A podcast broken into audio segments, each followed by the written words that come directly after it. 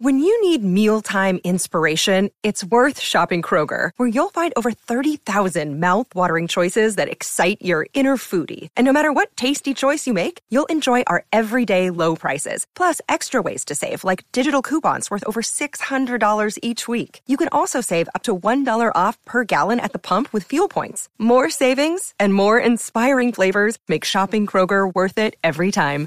Kroger, fresh for everyone. Fuel restrictions apply.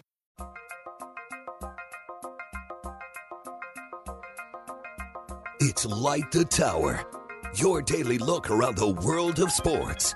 With Hall of Fame broadcaster and voice of the Texas Longhorns, Craig Way. Say goodnight to this one. And Horns 24 7 insider, Jeff Howe. On your live, local, and independent home for sports talk in Austin, The Horn.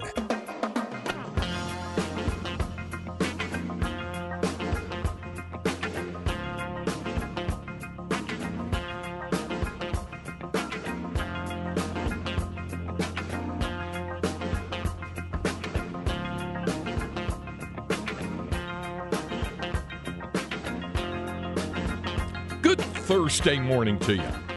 And isn't it a beautiful Thursday morning? At least outside, anyway. Hope it's going well for you inside as well. And I don't just mean inside your building, I mean the inside of you. Hope you're feeling good. Hope you're feeling well, both physically and mentally. Hope things are going well for you on this Thursday morning. Good morning and welcome to Light the Tower on the Horn. 1049, 1019 AM 1260. We're live, local, and digital on the Horn app and in hornfm.com. My name is Craig Way. Thank you for joining us. Jeff Howe will be along shortly. Our producer, Cameron Parker, chomping at the bit. I know some of you say champing. Excited to have an opportunity to call a, uh compelling playoff baseball series that he'll have tonight in Class 6A, Region 4, Region quarterfinal, Game 1, the Round Rock Dragons and the Westlake Chaparrals. How you doing, Cam? I'm doing I'm doing great, Craig. I am ecstatic for this series. I am pumped up, and Uh, it seems like around the area, everyone else is pumped up because B and E uh, talked about it this morning. yeah, morning. they were they Uh, were calling upon you, Chad and they? Zay. I know uh, on Ball Don't Lie hard. Had Coach Blair on yesterday. I think Coach Carter possibly on the day. So Uh-huh. it seems like the Centex area is kind of getting into this Westlake Round Rock series, and for good reason too. Yeah, and that's just one of several series involving a handful of series Yeah. involving area schools that we'll get to in our Flex 30 update uh, coming up uh, in the second hour of the program. Also, in the second hour of the program, uh, we're going to visit with Mike White, Texas softball head coach. Uh, they got a pretty big series as well, you might say. It's a regional series, uh, regional tournament. NCAA regionals play begin tomorrow across the country, and that includes at Red and Charlene McCombs Field. Texas, the number one seed in that regional, number 13 overall national seed. Uh, the Longhorns will play Seton Hall, winners of the Big East, so they'll play them. And then, uh, of course, the other side of that bracket, still there in that regional, is the two seed Texas A&M and the three seed Texas State. So you have a real Texas flavor in that uh, regional. So um, Coach White will join us uh, in the 11 o'clock hour to discuss that. Uh, obviously, we'll take a look at the Longhorn baseball series against West Virginia. We'll hear from uh, some comments from David Pierce with regard to that uh, coming up in, in the second hour as well. So it's an important uh, matchup uh, for Texas, not only in terms of the obvious, they'd have to win the Big 12 uh, they'd have to win all three games of the series with West Virginia to have a shot at claiming a share of the Big 12 title. Oklahoma State has to lose at least once, and, and you have to think the odds are decent of that. It is Bedlam, it is a rivalry series, and they are playing in Norman. So you think, you know, Oklahoma has played better in the second half of the season, as we all saw down here when the Sooners were here. And so uh, the the thought process is, hey, Oklahoma wins one. Of course, then the hard thing, finding a way to beat uh, West Virginia. Not once, not twice, but thrice. Got to beat them all three to claim a share. If that were to happen, by the way, um, uh, lest they be forgotten, Kansas State could also claim a share of the title. Now, they also would have to earn a sweep, but their sweep is again would have to come against TCU, not against West Virginia. So uh, there's there's all kinds of permutations out there for what could happen. There could be. Uh, I, I, know Aaron Hogan's talked a lot about or mentioned it, mention it several times. That Texas could finish as low as seventh. They could. They could. There could also be a six-way tie for second place in the Big 12. That's how jumbled and how tight things are in the Big 12 conference. So we'll go over that. Uh, we'll also go over uh, some uh, NCAA regional projections. There are three in specific that that I take a close look at, and we'll uh, we'll run those down. You, if you are a Longhorn baseball fan, you probably would not like the destination for Texas in two of those three. I'll just leave it at that for the moment, but we'll get to that. Uh, PGA Championship is is underway. We'll keep you uh, posted on that. Uh, Justin Thomas has pulled into a tie for the lead with Higa at minus four. They're both at 400. Jon Rahm, the Masters champion, minus one. Zach Johnson is is also at one under. Scottie Scheffler uh, is uh, is even par right now, but has had to scramble back and forth. So anyway, a lot to uh, to unpack uh, here as uh, we get you in, through into this Thursday morning, and um, and and for the weekend NBA playoffs last night, Heat earning one. You know, there's an old um, there's an old saying with regard to pro sports, be it hockey, basketball, baseball, that a series doesn't start until a road team wins a game. Well, then it's underway in the Eastern Conference Finals uh, because uh, the Heat winning in Boston was uh, was uh, big for the Heat now. So now things have changed there, and we'll see if the Lakers can do likewise as they uh, take on the Denver Nuggets. So uh, we'll see in Game Two about that. always pleased to be joined by my co-host, the pride of Northwest Williamson County, and a proud graduate of Florence High School. And not only that, of course, he wore the purple and white Highway 79, they knew him in his honorable mention all district offensive lineman days at Florence High School. But you know him best for his outstanding work at Horns 24 7. That's Jeff Howe. How you doing this morning? Michael Jordan's son, Jimmy Butler, having a big playoff How about game that, last night. huh? Yeah, yeah. He's, You believe that, Cam? That Craig, you guys believe that that urban legend that Jimmy Butler is really Michael Jordan's son? uh, I've heard the story. I've heard the story. Cam, you're familiar with this, right? Yeah, I mean, don't think it's true, but he's probably the most similar player to MJ's psyche that's currently in the NBA right now. I, I, I love how the conspiracy theorists have connected the dots enough to pique my interest in it and think maybe, maybe, maybe, just maybe. So I'm, I'm holding out hope. Really? Yeah. Okay. Well, Do you also believe that McConaughey and Woody Harrelson are long lost brothers? Yeah, As that's a long as- weird As deal, long as we're isn't not it? getting Aaron Hogan in on that discussion, then we can have that discussion. He was, that was. he was struggling I to love, figure out I the genealogy I that love day. our morning show hosts, but that was easily like five to ten of the most frustrating minutes of live radio I've ever heard in my life. I went cross-eyed at one point during that segment. it was it was it was uh, it was quite humorous when it was going on. Uh, It's kind of like one of those urban urban myths that you know you follow. Like when I was a kid, and and every every kid that you know every kid watched pro wrestling at some point. There was that myth that the Ultimate Warrior died, and then a fake Ultimate Warrior came back to take his place. It was really the same guy. so they borrowed that from the Beatles myth that Paul McCartney, McCartney had. died. Yeah, Yeah. Paul is dead, and the whole Abbey Road cover with the with the mourner, the the minister, the grave digger, and the corpse. Or the, the, the this wasn't like right. a this wasn't like a storyline deal though. Everybody because he was he had gone away, and then when he came back, he was noticeably smaller. It's just because they had you know at that point in time a quote unquote steroid policy. At that Yes. point in time, I understand. not like the wellness policy they have today, which anybody that's been in that company will tell you the wellness policy is pretty legit. But Yeah. Uh, the, the, let me just, since I just mentioned it, it's only fair to really update the uh, PGA Championship leaderboard. I mentioned Justin Thomas at four under. Yeah, uh, he made triple bogey, so he's at one under through four holes of his round, playing the back nine first. And Kazuki Higa has just made a bogey, so he's three under, uh, having played eight holes of his first round, playing the back nine first. In fact, several of the guys at or near the top of the leaderboard are playing the back nine first, and that includes Jon Rahm, who just barely missed a birdie putt, but just made par on his third hole, which would be the 12th holes. He plays the back nine first there. So uh, he is at one under par right now. Uh, Collin Morikawa is at minus one as well, and Keegan Bradley is at minus one. Uh, Jordan Spieth is plus one as he plays right now. He is also playing the back nine first. Where's and, Tiger? And uh, he's uh, he's sitting in uh, home in Windermere, Florida. Is what is where Tiger. Well, then I don't care.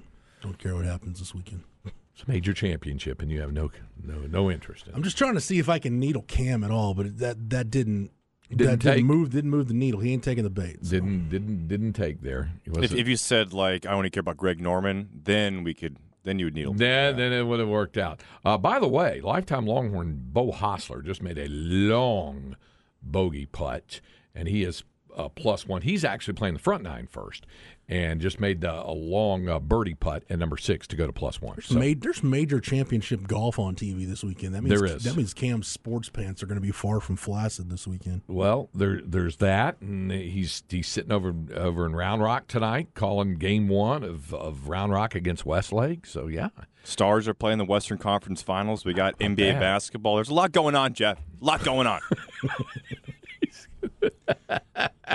he's got some he's got some stuff happening as well. Don't we all? In fact, you have to duck at eleven. What you've got a you've got an all hands on deck meeting for the uh, outstanding horns twenty four seven. Yeah, it's a it's actually a company wide deal. Uh, I don't know if this covers the CBS folks, but at least on the twenty four seven side, we got some kind of anal- new analytics platform we're using. So I got to go through some mandatory training. Okay. on that. Hey, I want to ask you a question, and uh, this in no way, shape, or form is to put you on the spot, and you Ruh-roh. you need no no no.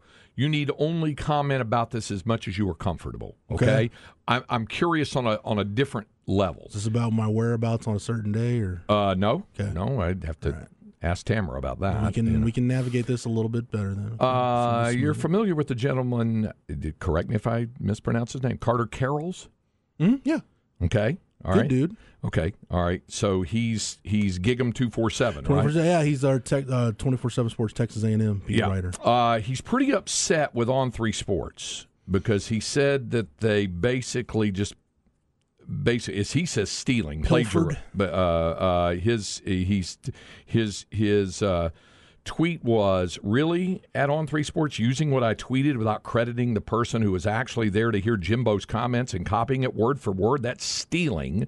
You would think you'd be more cautious when handling such a sensitive subject. And what this is about is uh, Jimbo Fisher, uh, speaking to the Dallas A&M club, revealed that his son could possibly be cured of his Fanconi anemia in two to four years after the beginning, uh, after beginning some gene replacement therapy in June.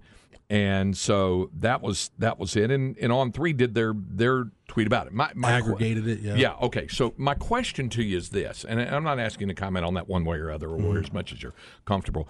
Um, my question is this: in the world in in which you uh, the v- very highly competitive world of of, of team sports coverage, especially with uh, fan sites and things of that nature, how often do all of them walk the line about how you report something having gotten a tip from it from another such agency without crossing the line and just out and out as Carter Karels says stealing the um, work? Is it is it, is it a common thing that where you have to a- find a different route If it's original reporting, right? Like aggregation, that's that's out of my purview. I don't really deal in the ag. I, I did at one point, but you know, it's kind of changed where that's not really. It seems like Cameron and I had a discussion about this yesterday, just about the the media industry, that sports industrial complex. uh-huh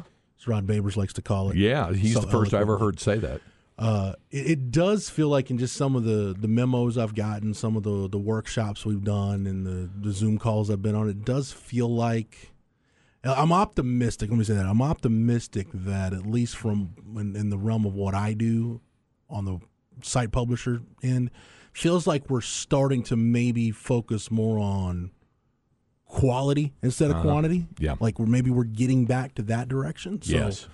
that's that's something positive. Again, I'm optimistic that we're going down that road.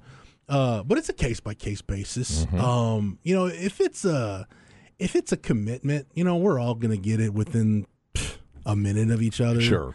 Uh, if it's a news story where you know legitimately somebody else reported something, I've got no problem giving somebody else attribution that so and so reported it first, Yeah. such and such reported it first. Right. Right. You know, but but that said, it's my job to confirm said story and make sure that it's it's accurate. Here's here's the other reason why I asked this, and and again, like I said, I'm n- neither I nor you. I'm not asking you, and I'm not doing either. Rendering any thought, opinion, or judgment on that deal between those two. What my, my point was was this: um, like yesterday, uh, when you guys so admirably covered while I was waiting for and during the uh, installation of a of a new uh, air conditioning and heating system, the whole HVAC process, and the, the marathon day that that became. Or you sit in a kiddie pool filled with ice or something to cool you down. Uh, it it, it interim? didn't get that point, but it was starting to get warm by the time everything got done. But, A little toasty. yeah, so it, it, it was getting warm, but it but it got done. But the point that I was going to make was I was listening to you guys when I was also doing other things and having the dog in and out and all this other kind of stuff. Roast, roasting your cashews off. Yeah. Uh, I heard that some of the sound that you had from obviously from Sark uh, and and from Rodney uh, there at the Texas Fight Final Tour stop there in Houston, and I heard Cam say. Boy, you, you own Joe Cook on that old deal, and you said, in fairness to Joe, he'd had a lot of what he'd already had in the can, and so that's why you went there. So, in other words, Joe works for another company. You work for the company. We've heard Joe on our airwaves before, obviously. Uh, we all know Joe. We're friends and all that other kind of stuff. But but I guess that's the dynamic I'm talking about. About uh, when, when it's something like that, like an event, you're both there. So if somebody's asking a question, that doesn't mean they have exclusive right to the answer that the coach gives. The coach is answering the question. You're all standing there with microphones and cameras and, and notepads and things of that nature. There's there's a level of respect. I, I'm I'm only speaking for myself here. There, I I have a level of respect for my colleague. If it's something that is is big and, and needs to get reported, like it's timely and it needs to come out now, then then it's you know in, in that setting, anything technically is fair game. But that's that's fair game.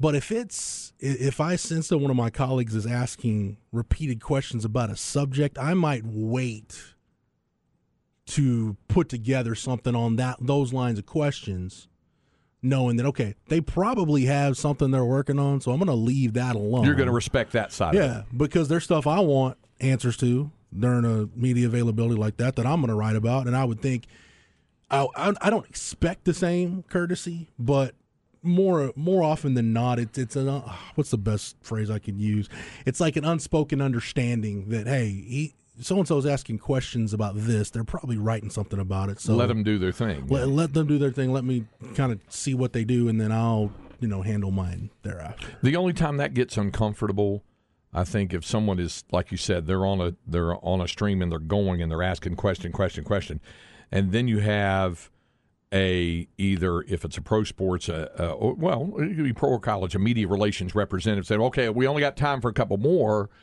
You got to get." what you need to get in in and yet that person's also working on something too so that that makes it a delicate balance and kind of uncomfortable That's why I like these because it's if you didn't.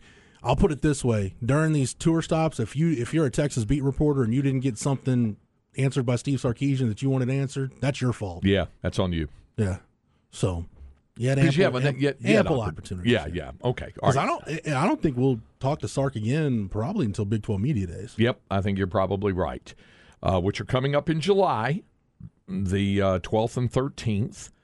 Uh, and it's and it's kind of an unusual thing. What's going to happen with Big 12 Media Days? They're going to go back to back days. I still don't understand the format and what's happening. Did It's I just- confuse you more when I sent the timetable out to everybody? No, it. I'm I'm confused. Nobody that said anything after me initially hearing what the plan was has confused me any more than I already was. Oh, okay. Okay. All right. There, there you go. I understand that. And the Big 12 can be somewhat confusing on some of these things I heard, like, sometimes. so everybody's there both, both days. days That just short circuited at me. right staggered times. So, like the first day, I think it's noon to five. And the first day is like breakouts and radio stuff, and then the, Mm. the, apparently the second day is all press conference stuff. Yeah, eight thirty a.m. to one p.m. Yeah, I just Yeah. uh, Yeah, yeah, yeah. Yeah, So, make your head hurt. yeah. So, uh, so anyway, Grab the grab the whole hallelujah, holy yes. Where's the Tylenol? yeah. So anyway, that's that's that's coming up, but that's on down the road. That's in July. That's after the end of this academic and athletic school year ends. That's after Jeff and Tamara and Charlotte take their vacation in June. It's after I take my vacation, the annual sabbatical, which comes uh, late June into uh, early July, and I'll be back in time for uh, Big Twelve Media Days. Hey, can I? I I need to ask something on the specs text line. I need help from the listening audience. Oh yeah, yeah. okay. because we talked yesterday as a family about what we're going to do for the family vacation because we thought we had something planned out. It fell through. Well, no, it didn't fall through. My wife has reversed course. I think we're going to Disney. Uh, I've got something inconceivable that'll change her mind. So, my question is my daughter's five. My question for the listening audience is should we wait another year or two before we go? Or is five a an appropriate age, a good age to take your kid to Disney? A, I will tell you this: five is an appropriate age. Uh, Linda's uh, grandson's going to really enjoying it. B, it's going to be a moot point. I'll give you spoiler alert right now. Disney World's closed Really? Indefinitely, and it has nothing to do with the political fight that's going on in Florida. No, it's it's it's it's work on upgrade. I'll, I'll you. Montezuma's revenge running rampant No, the no, park? it's not. No, no problem with that. I have two Disney-related stories for inconceivable, and one of them is that. But I'll give some more details on. It's closed indefinitely. Okay. Now, Disney World is closed. Disneyland in California Yeah. is open if Tamara's on board with that. Okay. Well, we might have to have a little chat about that. Okay. All right. Mike, Craig, you might have just torpedoed our vacation. Sorry about that. Well, you said, wait a minute. You- You're the one who said you were kind of, it was in flux. See, yeah, well, now with two back to back texts. I went at five, and you're telling me it's good, and then somebody wait until age seven to eight. So, Here's here's where you are with that. Yeah, Here here's my thought about that. It depends how much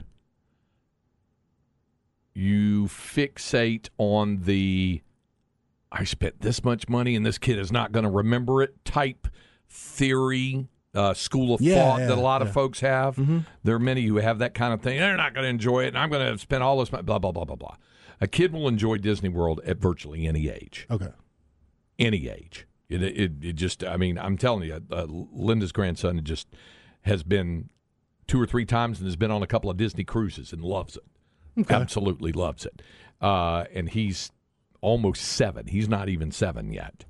Um, so kids are going to be kids and they're going to love stuff like that. Now, does that m- mean that kids wouldn't love it if you took them some other place? Of course not. Kids, kids love travel. I used to take my kids on travel. We we had one deal where uh, my late first wife, uh, Laurie, needed me to take the three older ones and get out of town for for like three or four days. She Jason was just like a little over a year old. She said, "I'll handle Jason, but I I, I need to get." This house cleaned. I need to get some things done. I need to take the other ones and go out of town. You know what we did? We went to like Fiesta, Texas, and then I took them down to the coast. We went to the aquarium and uh, Corpus, and you know did that stuff. I think we spent one night at a motel in El Campo on the way back. But the kids, they had a good time because they were on the road and they were with they were with their you know with in this case their dad, but uh, mom and dad when you're on vacation, kids are gonna have a good time when they're on vacation. My five year old, there's not a whole lot she hates. Like, she, if we're, if we're going to to Chick fil A and she gets to play on the playground for ten minutes, Yeah. that's that's a great day. Yeah. That's that's my point. So Okay. All right, if you're you. taking the kid out of town, it, it all depends on your um, uh, what what uh, Bob Cole used to call the grief to dollars ratio. What's the, the grief to dollars ratio? You know, is is are you is is something worth the money that you're spending on it to do it? So, you know, that's that's something to keep in mind. Okay. So that, that you know, uh, but no Disney World. Uh, it's, it's it's closed right now indefinitely. So I'll I, and I'll give you some details on that coming Okay. up in Inconceivable. Up next, we're going to have our Longhorn notebook. One more cut from Sark that I wanted to devote time to because Cool. it's kind of the, one of the overriding themes of where this program is headed. Cool. All right, we're gonna we're gonna do that uh, coming up.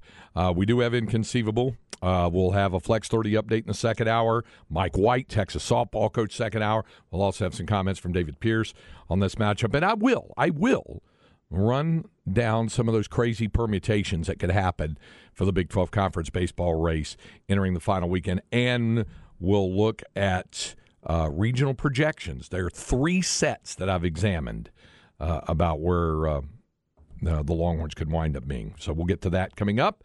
This is Light the Tower on the Horn, 1049, 1019, AM 1260. We're live, local, and digital on the Horn app and at hornfm.com. Another day is here, and you're ready for it. What to wear? Check. Breakfast, lunch, and dinner? Check. Planning for what's next and how to save for it? That's where Bank of America can help. For your financial to-dos, Bank of America has experts ready to help get you closer to your goals. Get started at one of our local financial centers or 24-7 in our mobile banking app. Find a location near you at bankofamerica.com slash talk to us. What would you like the power to do? Mobile banking requires downloading the app and is only available for select devices. Message and data rates may apply. Bank of America and a member FDIC. Craig Way and Jeff Howe light the tower. Traveling in a fried-out Kombi On a hippie trailhead full of zombies I met a strange lady, she made me nervous She took me in and gave me breakfast And she said, do you come from a land down under? Women go and men Can't you hear, can't you hear the thunder? You better run, you better take cover. This is Light the Tower on the Horn, and I am glad. One thing that, if you listen to this program regularly, what you've heard me tell you, uh, to if I make a mistake on something, especially factual, please call me on it and, and and let me know. And sure enough, somebody said, "Where did you see that uh, that Justin Thomas made a triple bogey?" Uh, I see birdie par par par, and uh, that person is right. My eyes have failed me, so I'm sorry about that. You know, uh, you know I'm I'm I. Uh, I have to apologize. yeah, I I had what was a I conflated or let my eyes do the trick on me. He played four holes and was minus one, and it kind of swam together at minus four, and then all of a sudden I see him at minus one. I thought, oh, he made triple bogey. No, he didn't. Uh, it he is uh, at one under uh, birdie par par par. So that's it. We'll we'll uh, we'll keep you updated on that. But uh, thanks for pointing that out. I do appreciate that. We want to make sure that uh, we're accurate on these things, especially as we um, go through uh, this uh, the leaderboards. And he did. He he's playing the back nine first, as I mentioned, and he birdied the the par uh, four tenth, and then went uh, par par par. So birdie and then three pars, and he's playing his fifth hole of the day. That's number fourteen. So we'll keep you updated on that. And Kazuki Higa is uh, the leader right now through eight holes of his round playing the back nine first. He's minus three. Uh, and Callum Tarren uh, is minus two with Emiliano Grillo, uh, Ryan Fox, Harold Varner III, Scott Stallings, Davis Riley, Zach Johnson, uh, Kurt Kitayama, and uh, Justin Thomas all at uh, minus one. Also, Collin Morikawa, Jimmy Walker, Cameron Smith, Jon Rahm, uh, Lee Hodges, Adam Aronk, uh, Justin Suh, and Keegan Bradley. They're all in red numbers right now, minus one. We'll keep you updated on that. Right now, it's time for a Longhorn Notebook. Jeff Howe's Longhorn Notebook. All right, Cam, let's go ahead and get to this cut. Uh, we heard a lot from Steve Sarkisian and Rodney Terry yesterday from the Tuesday Texas Fight Tour stop in Houston, the last stop on the Texas Fight Tour, and heard a lot of good stuff from Sark. But I wanted to save one because I think it gets back to I think it shows kind of where the program was when Sark got here, where it is now heading into year three, and ideally where he hopes things are going once this program gets into the SEC. Now, I heard him say in Houston, and Craig, we've heard him talk about this. Actually, mm-hmm. before that, let's go back to last summer. And, you know, we've heard Sark and Kyle Flood both talk about they want big humans. They wanted big humans. They like big people in the trenches.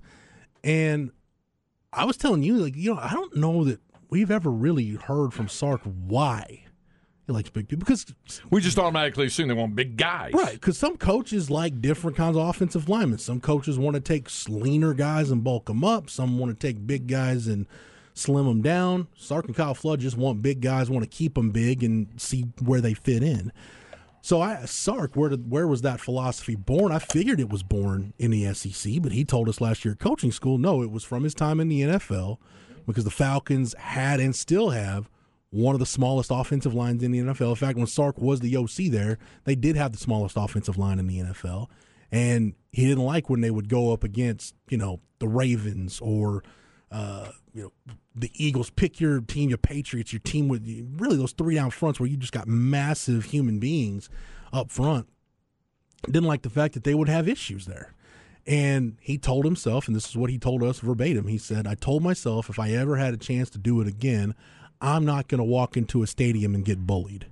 So that's why they wanted big physical offensive linemen and really big physical linemen on both sides of the ball. So that's where this idea of big humans was born. We've seen them carry it out. And I heard Sark talk about in San Antonio, you know, getting ready to go into the SEC. If you're building a roster the right way, and at Texas, Sark's made no bones about it. You you come to Texas, you take this job, ideally to go compete for a national championship. And if you're going to do that, going into the SEC, you better build you a roster that's ready to compete with Alabama and Georgia and LSU week in and week out, and Tennessee and Florida going down the line. And so that got me thinking, you know, okay, it looks like Sark is building a roster that's ready to go compete in that league, but it's a roster that when you look at it, I think I think probably is the most talented roster in the Big 12. Now I'm getting to that point of the year where I'll look at really start looking hard at what everybody else has got, but I think you'd be hard pressed to find a more talented roster in the Big 12. And I think it just goes to show you how much of this is, you know, getting ready for something bigger, you know, looking at not just what works now, but what's going to work down the road specifically, but how much of it is just Sark is just building a roster that jives with his philosophy on what wins football games. So I asked him about that, and uh, this was his response. I think that's a good point. I, I was going to say that. You, you took the words out of my mouth. I think I, you know, ultimately you get to this stage of your career of where I think you you can stand firm on your two feet of knowing who you are. At least you'd hope so, and I feel like I do. And you know, I believe in being big up front. I believe in being trying to be the most physical team every time we take the field. And um, but to complement that, you have to have speed on the perimeter. And so that's just what I believe in. It, just so happens that's kind of what's needed in that other league too, because of the, the way teams are built. Uh, but I think it's a it's a formula for success in whatever league that you play in, from little league to the NFL. You know, it just seems like if you're big up front, you got you got really skilled speed athletes, and you've got good quarterback play. You always got to give yourself a chance to to win football games. You know, one of the things, Craig, when, when people talk about, especially in, in kind of the realm I'm in in recruiting, they're like, you know, why why are guys from the southeast, you know, why are you guys always ranking guys committed to SEC schools so highly? You know, what what what is the, the fascination with with the SEC? And I would say, you know, I know I'm going to exclude Central and South Florida in this, but Craig, I would say if you just made you a circle, just circled in the area, let's go from let's try Interstate 30, right? Let's just take Interstate 30 and Which runs from Little Rock to Weatherford, basically, Yeah. Texas. well, let's just look at that and, and you know, we go over to, you know, kind of from Memphis to to now what is that interstate highway That's that from I-40. Memphis to Nashville? Yeah, so basically take a line like I-40 and draw a line right there and then draw a line along the I-10 corridor or basically go from go from San Antonio to Jacksonville. I got you. and that that swath right there That's probably where you'll find the bulk of your talent, your college football talent in the country is going to be in that that area right there. in meteorological terms as they were describing a weather system. North of a line from San Antonio to Jacksonville, and south of a line from Memphis to uh, Raleigh. Yeah, because look at the major metro areas that are that that fall into that category, right? Dallas, Houston, New Orleans, Memphis, Nashville, Atlanta, Montgomery, Mobile, Charlotte. Jacksonville. Yeah. That that area that part those parts of the country produce a lot of really talented football players. Right. And it's really interesting once you get into the southeast, you get into Louisiana, Alabama, Mississippi. I don't know what they do down there, but they have a habit of growing really, really big people who are really, really athletic that you just don't find in other parts of the country. and those guys are at a premium. And Alabama and LSU and Georgia and, and the, the schools that are really good in the SEC do a really good job at, at getting those guys year in and year out. And I think if you're Sark, knowing how competitive the state of Texas is, it's really hard to find those guys. So they've already won part of the battle, just identifying guys that kind of fit that mold. And you even look at where they've gone to get some of those guys, right? And take the edges included in some of their interior guys. You know, they went to Mississippi to get Aaron Bryant. They went to Alabama to get Justice mm-hmm. Finkley. They've gone to different parts of the country to get some of these guys. That's why the SEC is the league it is, is what I'm getting at, because of the kind of athletes they produce. They produce a lot of really big, really good, really talented athletes. But I also think it's interesting too that you know you, you look at what you kind of can see, and this is what makes coaching transitions and the coaching transitions that Texas has gone through, which there's been there too many of them, and we all know that. And there's not enough time to to get into all that and do revisionist history. But this is why initially coaches at Texas really struggle right off the bat. Charlie did. We saw Tom Herman do it. Sark went five and seven because you're taking somebody else's talent that fits into somebody else's vision and their philosophy on what they believe wins football games.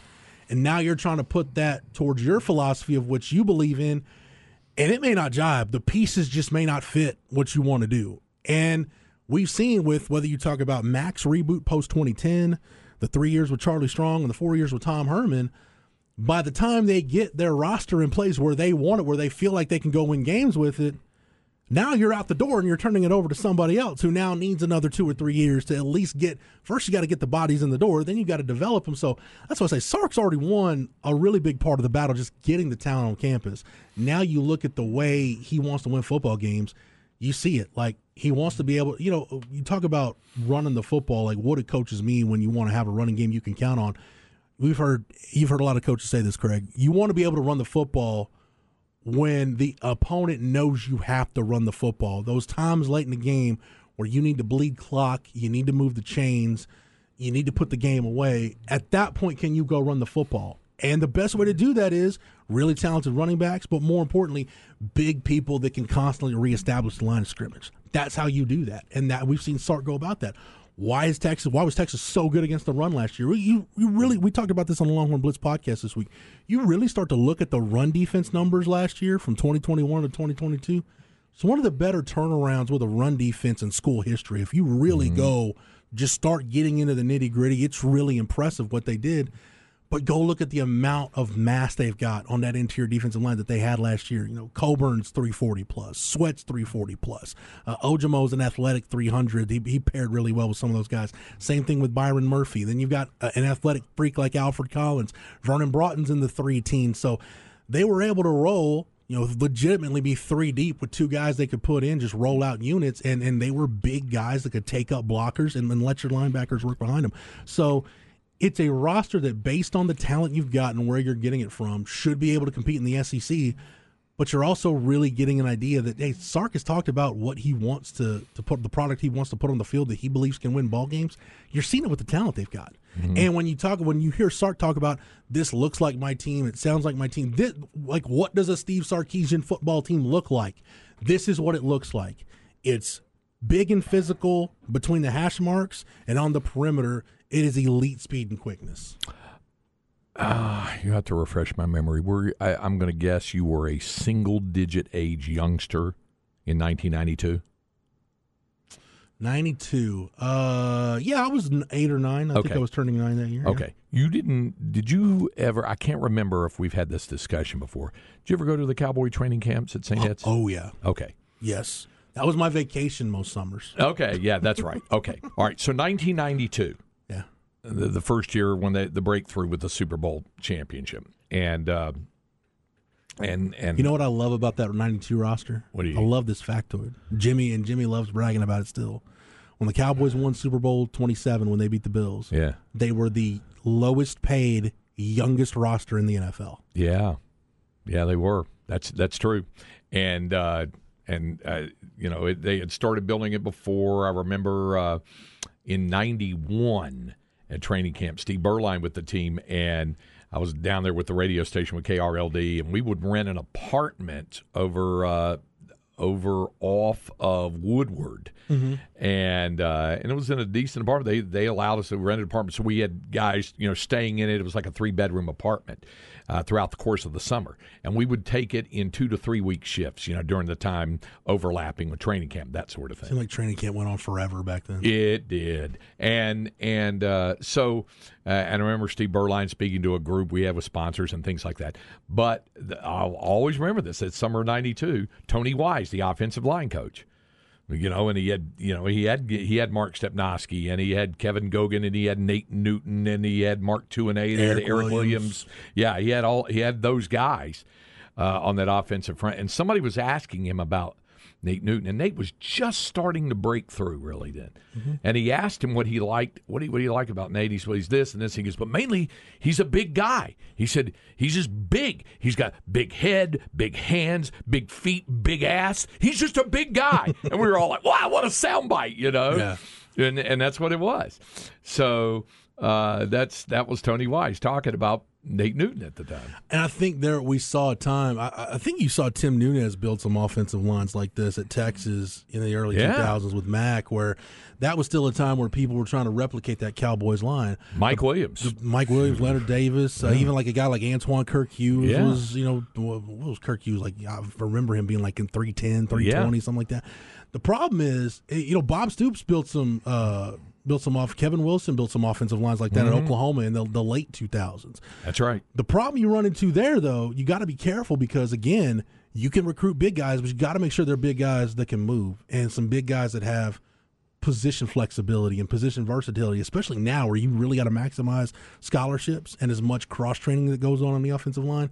If guys are big and sloppy, then they're not going to do you much good. You know, they're going to, you know, conditioning becomes an issue and, and it's it's it's almost counterproductive at some point. Yeah. Uh, you know, I, I- like I, I remember watching some stuff. Stick with the Cowboys. I remember watching some stuff with Bill Parcells when he got the job. Some behind the scenes stuff from training camp. He was just talking about th- they're re- they're so big, but they're so slow. You know, and he he liked more like Kevin Mawae type offensive lineman that he had been with, kind of leaner, more athletic type guys. But again, that that shows you how tough some of these transitions can be uh, when you're taking somebody else's talent and their vision. Now you you've got the job first year. Now you've got to try to make it work with what you want to do. So, but you've got to be careful because you can get you can be so fixated on big that you know you just got big sloppy guys that that can't move much and and you know don't give you much in the way of position flexibility. We saw the same thing happen, Craig, with the wide receiver position at Texas. And I had a guy on Mack Brown's staff tell me one time, he said, you know, we, we got so obsessed with trying to find the next Limas Sweed that all of a sudden we looked up at our roster and we just had a bunch of big guys that weren't very fast. Yeah, that's true. And, and you can run in that hole. But so that's why I credit Sark, you know, and you, you want big guys, but you got to make sure they're big guys that can move. You got to make sure they're big. Like Evan Neal at Alabama is a really good example. You know, that's a guy that played guard, played tackle, played multiple positions, was a first round pick, and you can see the athleticism. I think we can all agree. Kelvin Banks at 300 plus. Kelvin Banks looks like a different kind of cat out there at left tackle. He did last year. Uh, the, the strides we saw Christian Jones make. Christian's 315, 320. So that's the difference to me with this Texas offensive line. Yeah, they're big, but they're big and they can move. And the same thing with those interior defensive linemen. So, it, yes, fixate. You, you can be fixated on size. Size is good. Bulk is good. But make sure it's quality bulk that can move and can actually help you win ball games. And I think Sark. That's why you're seeing him express the confidence you're seeing him express in this team and where it's going is they feel like they've got their kind of guys, and those are the kind of guys they want in the trenches. Somebody texted as I shook Nate's hand at St. Edwards, a bunch of kids ran up hollering, Nate, Nate, I'm your biggest fan. To which Nate responded, he went, Nope, I'm my biggest fan. he was, but he's a good dude. I, like I said, I've told the stories about him doing high school football games with me. He was a lot of fun. Uh, all right, coming up. Can I? th- This is a good segue for me to repeat my favorite Nate Newton line when I Yeah? was doing. Uh, I was doing a radio interview with him in San Antonio one time. It's Yeah. a great interview. With uh, Paul Alexander was hosting the show. Paul's a great guy, and uh, Paul said because we we had him on. It was a Longhorn focused show. We had Nate on to talk about Trey, and we interview Nate. It's great. Nate's awesome, and we get to the end of the interview, and Paul goes, "Yep, that's uh, Nate. Thanks for joining us, Nate Newton, folks. He never fails to deliver." And Nate, without skipping a beat, says. Yeah, there's a couple times I wish I had failed to deliver.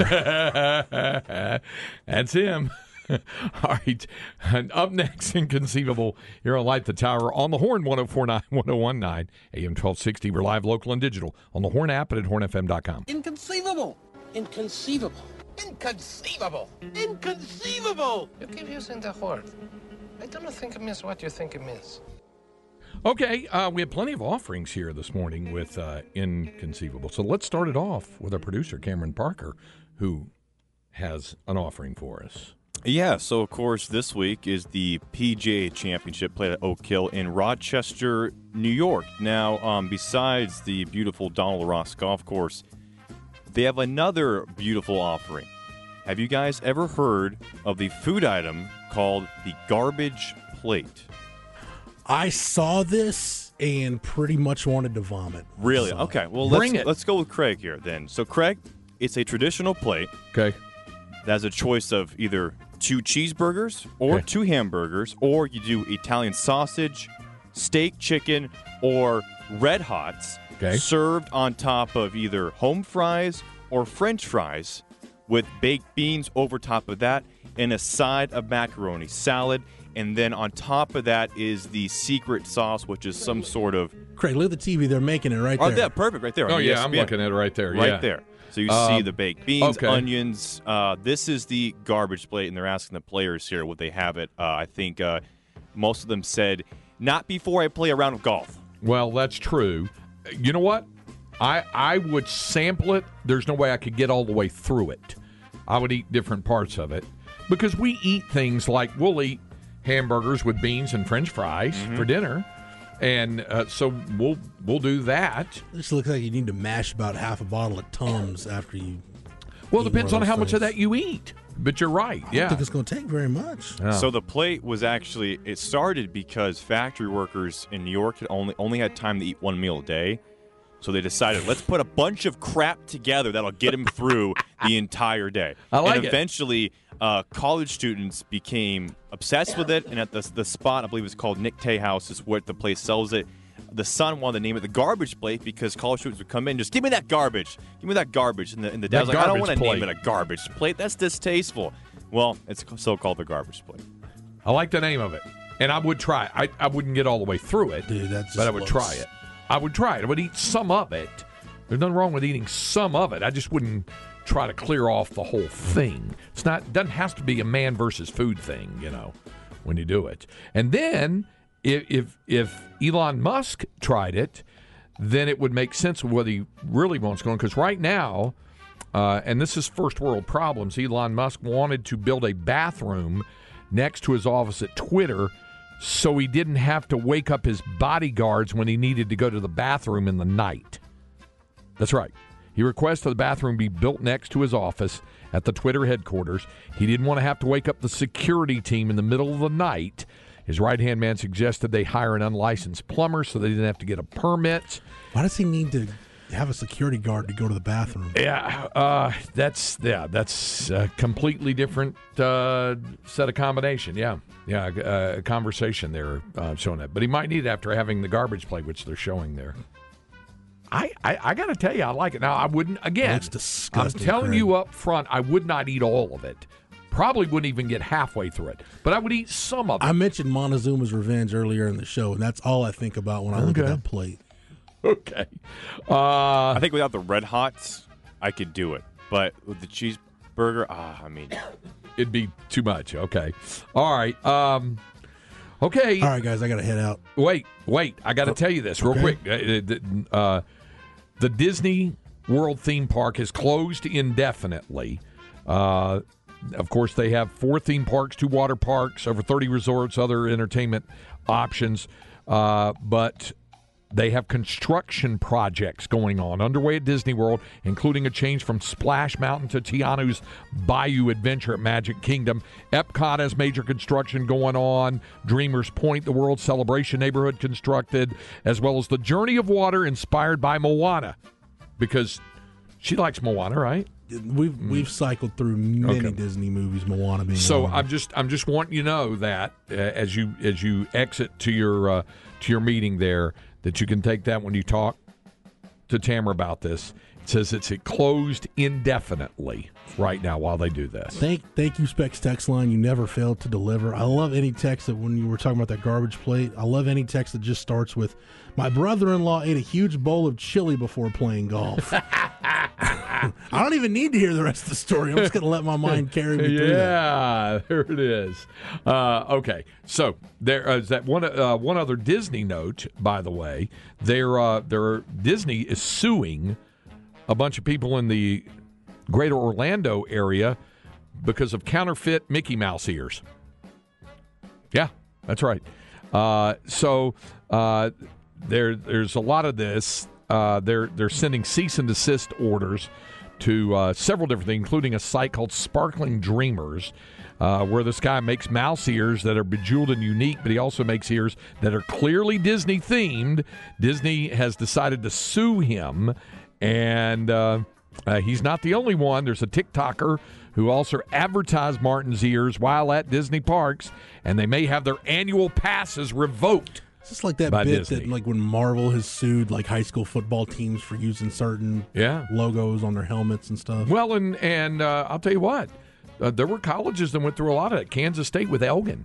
Uh, Well, went through a Wisconsin, time. yeah, Yeah. because uh, there's been I know the Woodlands has had to change their Yeah, yeah, W. yeah. So, um, so uh, yeah, Des- Disney is all about that. Um, and, uh, and a couple other uh, items that uh, we'll get to here. Uh, what do you think it costs to rent an apartment in Manhattan these days? New York? Yeah, yeah. Oh, man. What, what would you guess? Just just take a guess. In Manhattan.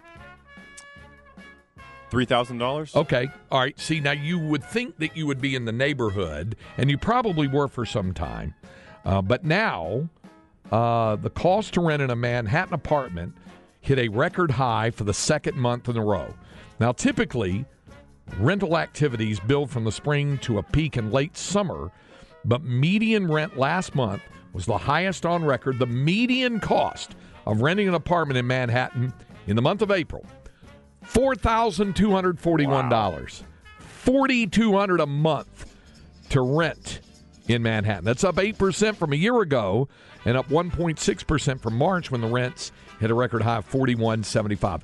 A one-bedroom apartment had a median rent of forty-two hundred bucks, up five percent, while a two-bedroom apartment had a median rent of fifty-five hundred dollars.